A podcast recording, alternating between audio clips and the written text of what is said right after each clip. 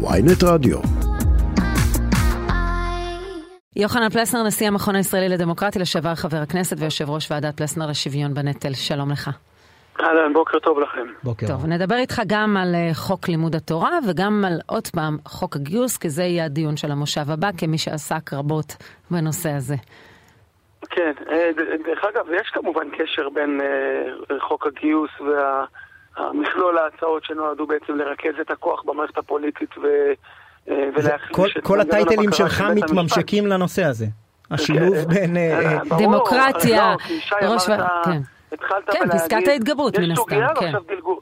מה המוטיבציה הגדולה של המפלגות החרדיות בתמיכה בהחלשת בית המשפט? זה לא איזושהי אידיאולוגיה מופשטת.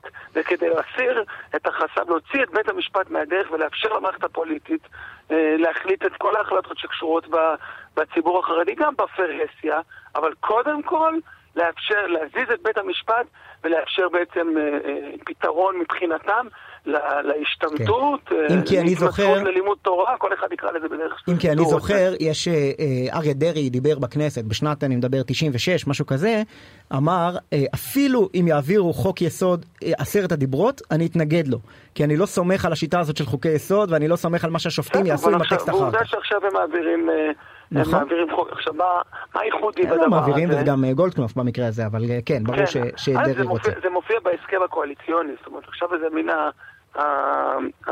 העובדה שנדהמים כל מיני חברי, אה, אה, חברי כנסת ושרים מהליכוד ואומרים מה זה? ולמה הביאו את הדבר הזה, אה, בעיקר הביקורת היא על שאלת העיתוי, כי זה מופיע בהסכם הקואליציוני, ומה בעצם, מה, למה, למה לרומם את, ה, את, את לימוד התורה בישיבות הגבוהות,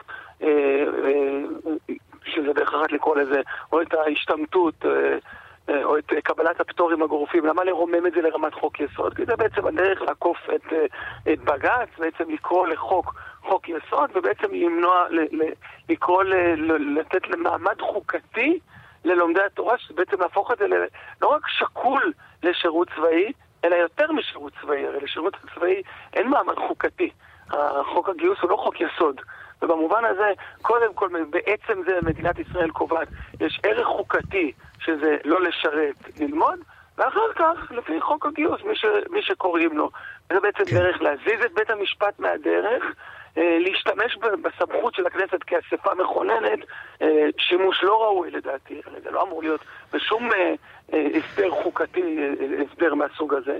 אה, וכמובן שדווקא ביום, וכל מי שמשרת מילואים, אני לא אכנס לדיון על חיילים מסדירים, אבל ברור שמה שקרה אתמול, החקיקה, ואני לא נכנס למה ואיך, נת- נתנה סנוקרת אדירה אה, למערך המילואים. כל מי שנמצא, אני נמצא בקבוצה של משרתי מילואים פעילים, ואתמול היה יום קשה לא, וכואב. כי נפרדנו מ... כי זה רק אלה שכתבו בקבוצה, עשרות אנשים. אני משרת שירות מילואים פעיל בסיירת מטכ"ל, אה, רב סרן במילואים כבר לא מעט שנים, ונפרדנו מהאנשים הכי טובים. אתה עצמך לא עשית את זה? לא, אה, אבל אה, האנשים הכי למה? טובים שלנו, אני, אני לא חושב שצריך, זאת אומרת, אני... צריך להבין, זו החלטה אינדיבידואלית של כל אחד מהאנשים האלה. אפרופו ישי שאמרת בהתחלה, יד קשה, לא יד קשה.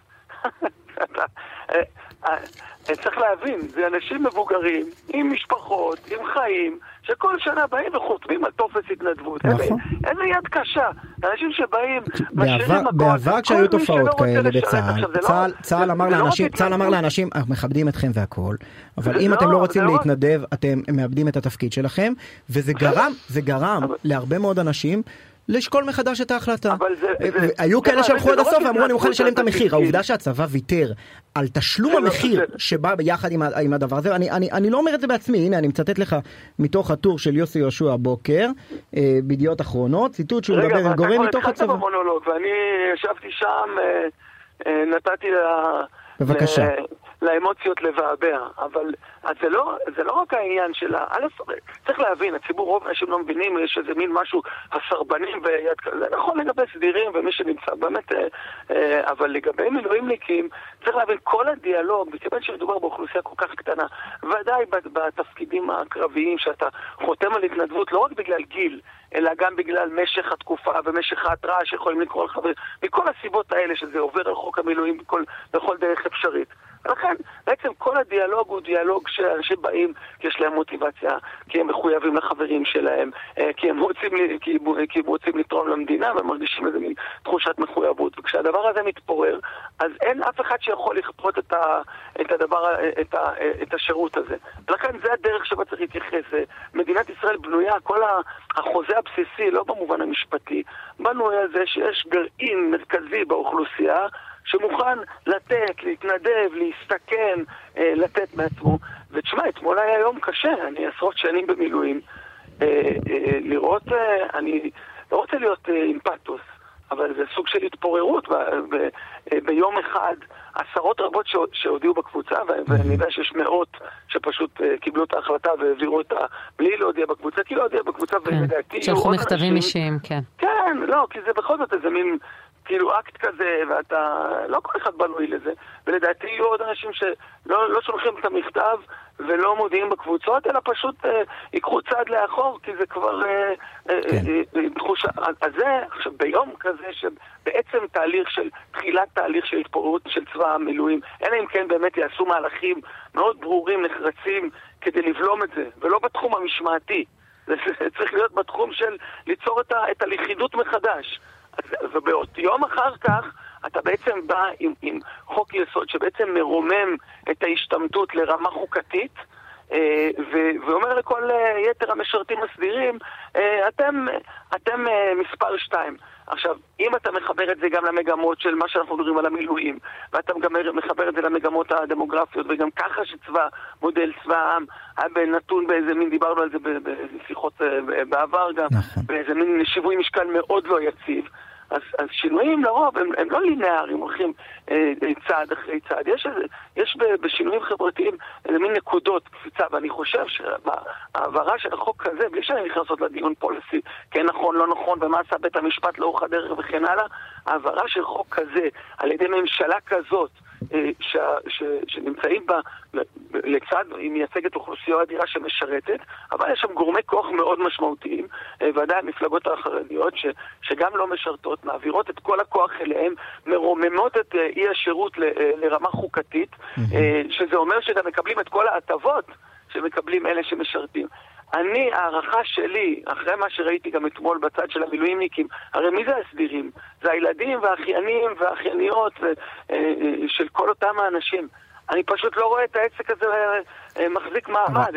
כלומר, מה שאתה, רגע, שנייה, מה שאתה אומר זה שהקואליציה הזו לא תוכל לעמוד בהסכם שהיא חתמה, מאחר והצבא יתפרק לה, אם זה יעבור החוק הזה, אם יקדמו את החוק הזה. לעמוד, ב... אה, אה, כשיש לך 64 אנשים שנחושים, אפשר לעמוד בכל הסכם ולהצביע על הכל.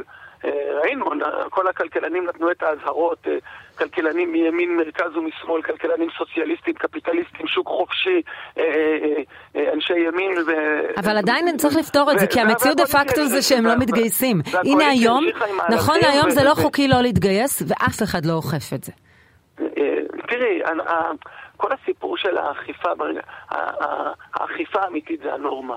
הרי, הרי בסופו של דבר, אם, אה, אם הנורמה תיפרם, חס וחלילה, כי אני לא רואה מודל אלטרנטיבי שמקיים את, ה, mm-hmm. את המדינה המאוימת שלנו. האיומים הם מה שנקרא אותם האיומים, אם הם לא יותר כן. חמורים. לא, אבל אתה גם לא רואה מודל אלטרנטיבי ביחס לגיוס חרדים. זאת אומרת, אפילו אם, אם, אם, אה, אם היית מקבל אה, חלילה לא, לא, כן, חלילה לא את החוק כן המתועב לא שהוצע אתמול, אלא את חוק, אה, את חוק הגיוס נוסח הממשלה הקודמת של גנץ ולפיד, עדיין החוק הזה היה מנרמל את אי הגיוס החרדי, וזנב אברך לא היה מגויס לצה"ל.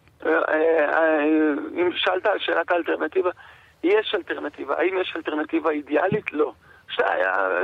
אלטרנטיבות ששמות אותנו במצב יציב זה או מעבר לצבא מקצועי, וזה לא, זה, זה, זה קבוצה ריקה, זה לא באמת פתרון. נכון. כי צבא מקצועי יהיה ב... בלי לפגוע במשטרת ישראל, אנחנו נקבל צבא שהוא פלוס מינוס ברמה של משטרת ישראל, וזה לא מספיק בשביל אה, לשמור על ביטחון המדינה. זאת אומרת, מעבר לצבא מקצועי, המשמעות היא, אה, אין...